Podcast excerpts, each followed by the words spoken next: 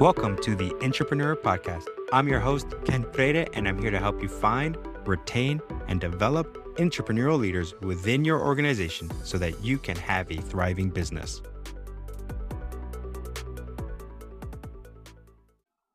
Welcome, everyone, to another episode of the Intrapreneur Podcast. I have an amazing guest. She is phenomenal. She is the VP of People at Refine Labs. Please welcome Jessica Williams. Jessica, how are you doing today? Hello, hello. Well, first of all, I feel like a wrestler. Like I would like came out like that was like the best intro. So thank you. I'm excited to be here.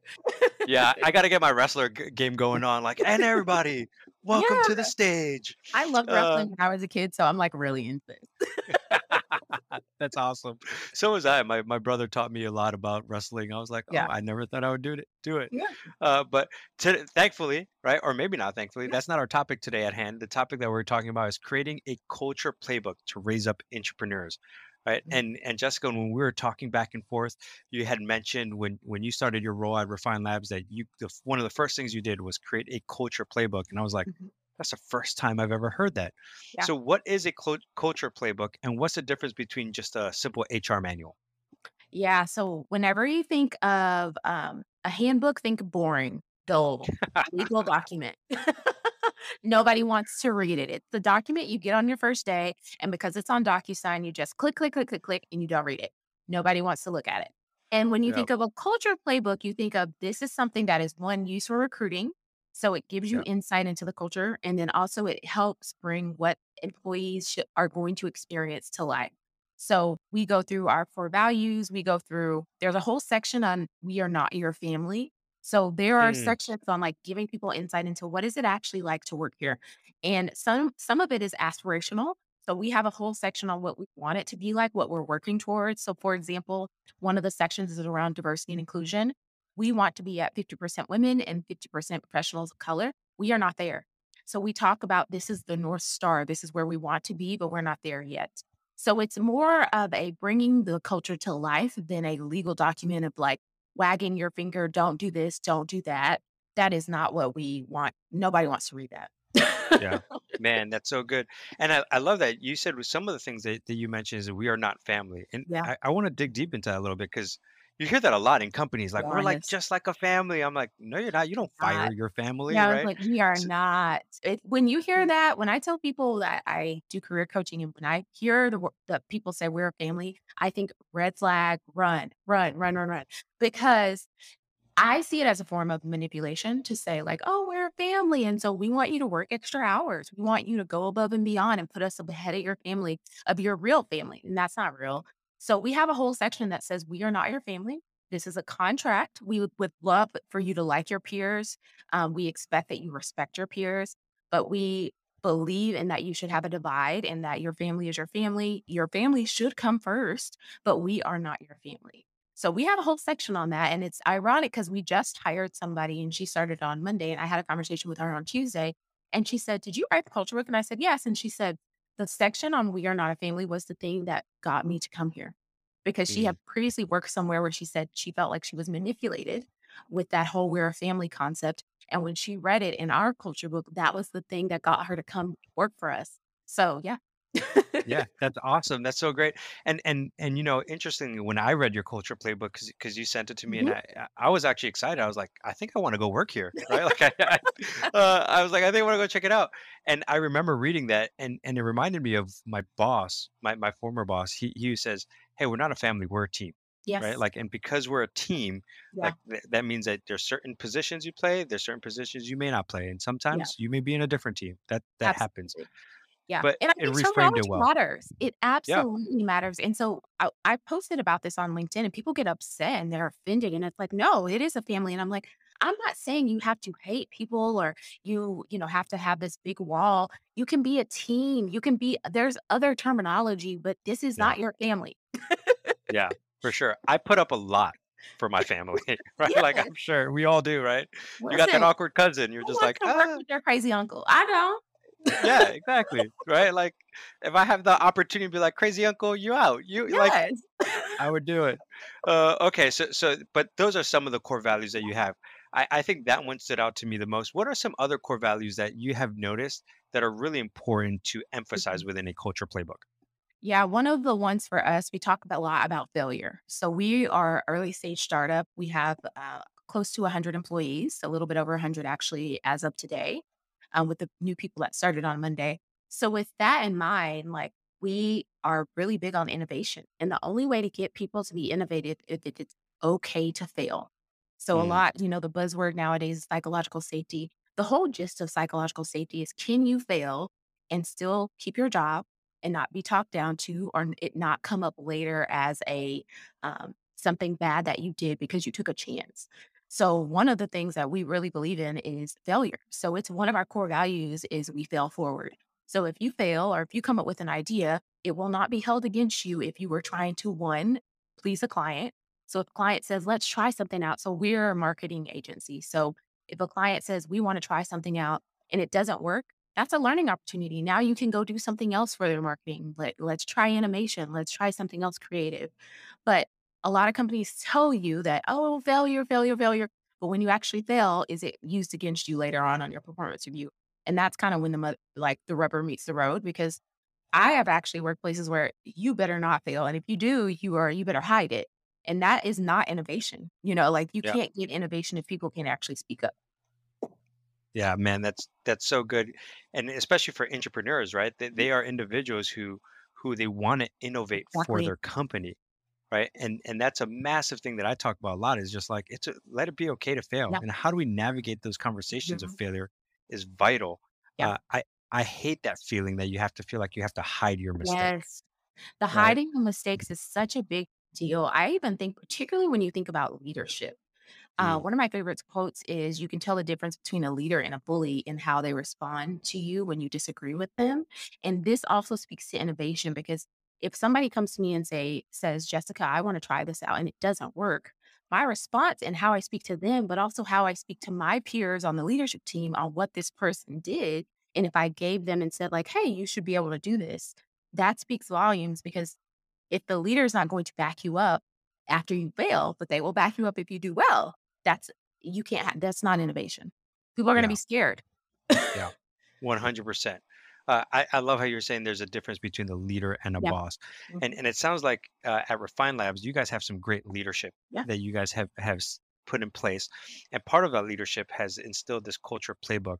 Uh, and we're talking about the culture playbook. We talk about we've talked a little bit about the core values, but uh, let's take a step back and just talk about why. Why is a culture playbook needed for for people and organizations? Yeah. So when I interviewed at Refine Labs, this is something I brought up in the interview process. Um, whenever we they believed in like doing a panel. So my first interview was with the COO, and then I met with the CEO, and then I did a panel interview with people that were going to be my peers. And one of the questions they asked me was, What would you want to do in your first 90 days? And the first thing I said is, The first thing I want to do is create a culture book. Because one, this would help with recruiting. We're going through rapid growth.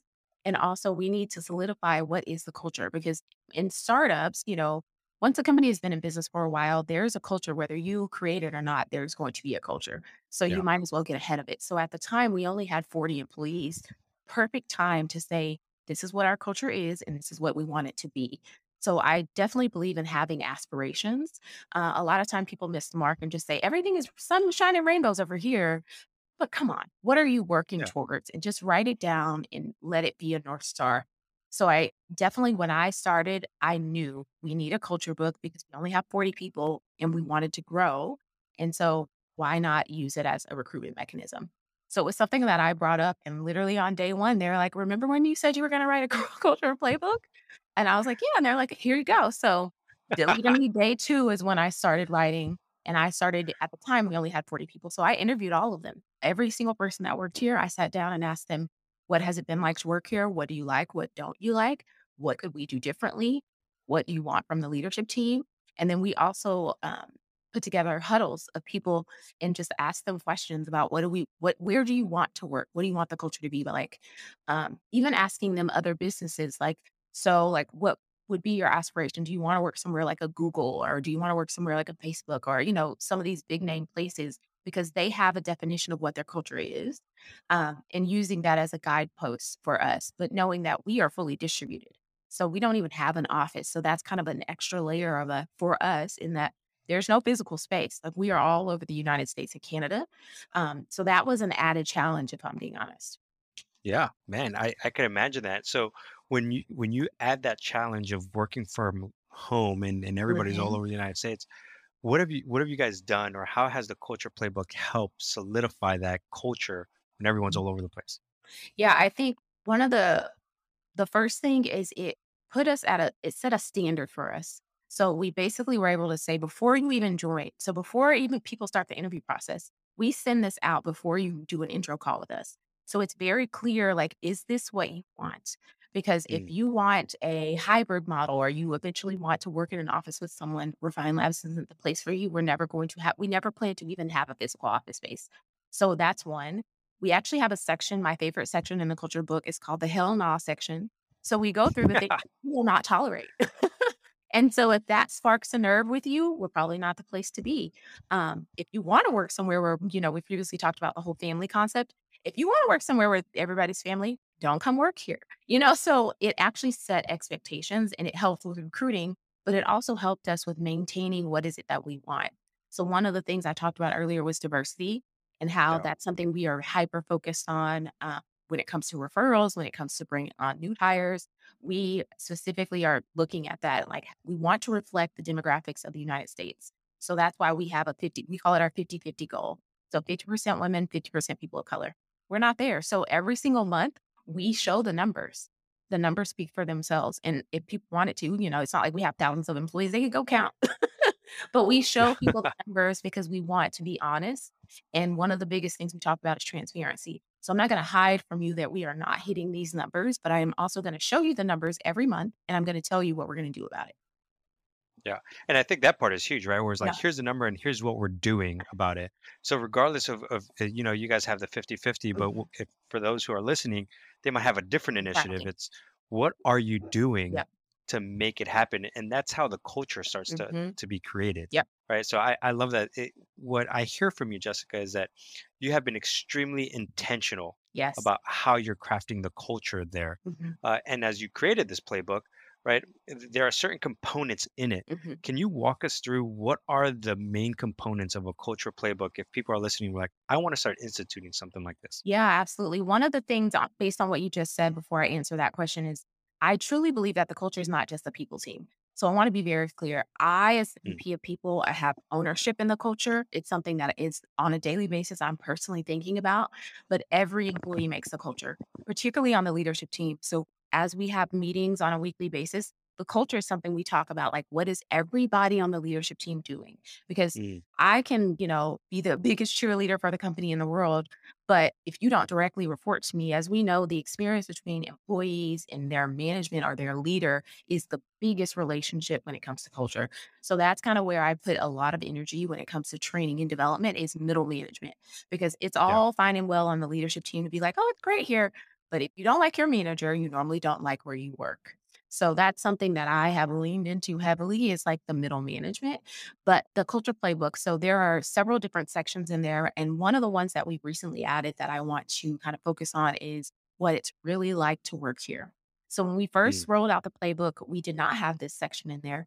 And we got pushback from people that said, like, oh, I didn't realize how fast paced things were. I didn't feel I didn't realize how much change management, like we change things rapidly. If something's not working, the next day it's changed. Um, we've gone through a, two reorgs since I've been here, and I've only been here a year. So that tells you the mm, rate of change is fast. So we actually added in a new section that's like, what is it really like to work here? Because I think it's very um, great to say, like, oh, we have unlimited PTO and you can have your birthday off. But at the same time, like our clients are demanding. They expect you to get things back quickly. You will have time restraints on when things need to be done. You can take vacation if you need to, but the work is not changing. So we added in a section to really say, like, this is what it's really like because we don't want you to think that it's you can just take off whenever you want. You could, but you still have to do the work. So that's a new section that we actually added. We did a lot of testimonials from the from not just the leadership team because I think a lot of playbooks or some that I've seen, it literally is like excerpts from just the leadership team. And I'm like, of course it's great, you know? So we actually got excerpts from all employees and put them into the book and so that they could give their insight on what it's actually like to work here. And we asked them specific questions about what they are doing. So for example, um, if you are a director, what's it like to be a director here versus what's it like to be client facing? Because everyone that works here is not client facing versus the employees that are just internally focused, where the our team are their clients. So, for example, the people team, the employees are our clients for all intents and purposes. And so, what is Yeah. that like to work here? So, that was one that I think has really helped people get a sense of what it's like to be here. Um, like I said, the oh hell no section is basically what things we will not accept.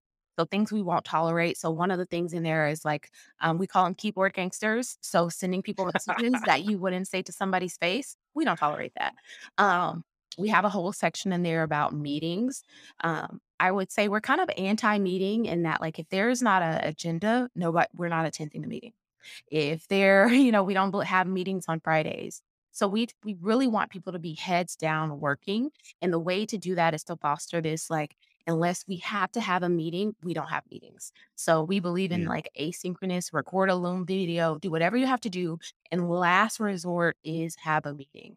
So most of our team is creative. So we're talking about like copywriters, graphic designers, like they need to actually be working. if you're creating an yeah. animation for a client, we need you to actually do that. We don't need you in meetings. So those are some of the big things. Um, and obviously we did go through like benefits and some of the high level policies like our parental leave and all of those things, but we it's intentional for it not to be a legal document. Um, and I will say when someone starts with us, we do actually still have a handbook. So when you start, you still actually get a handbook that's the very legal, um, HR approved document that you still have to sign. The culture playbook is talking specifically about the culture and what, it's like to work here. Yeah, that's awesome. So the components I heard are are the high level benefits, Mhm. right? Uh, the the hell nah, Yeah, right?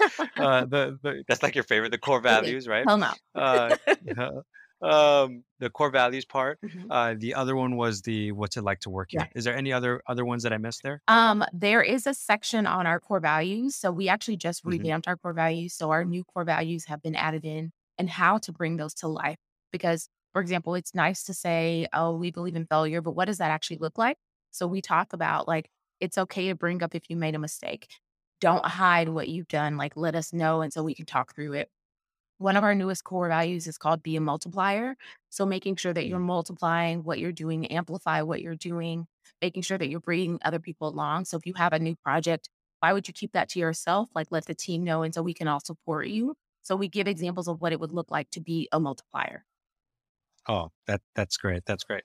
So for those listening to this and they're like, I, I want to do this, how do Mhm. you start to implement a playbook across the org, especially if they might be Yeah. set in their ways? Yeah, absolutely. So getting leadership buy-in is a big one because and I say leadership buy-in in that when I started this process, I had gotten buy-in from the um the interview process, but this is not my first time writing a culture playbook. So at a previous employer, I implemented a culture playbook where I was not I was relatively new and they already had somebody in HR. So I identify with it being harder to do when you're coming in from a different angle. Um, so it Mm, was easier at Refine Labs. At a previous employer, it was harder but it, it still got done. But the leadership buy-in is number one. Um, and then talking through what's the return on investment because it did take a lot of my time to write this. And the return on investment is one recruiting and two making sure that employees that are currently here understand the culture and what's expected of them. So it's not like I can say like, you know, an ROI on this, but there is, you know, as far as like putting it in a spreadsheet, but I will say that this has helped us significantly when it comes to recruitment. So leaning in on what's the benefit to the organization and how, you know, how when you roll it out, it's going to help recruitment and employees. Another thing that I would definitely say is being mindful of um, what is it you're trying to create?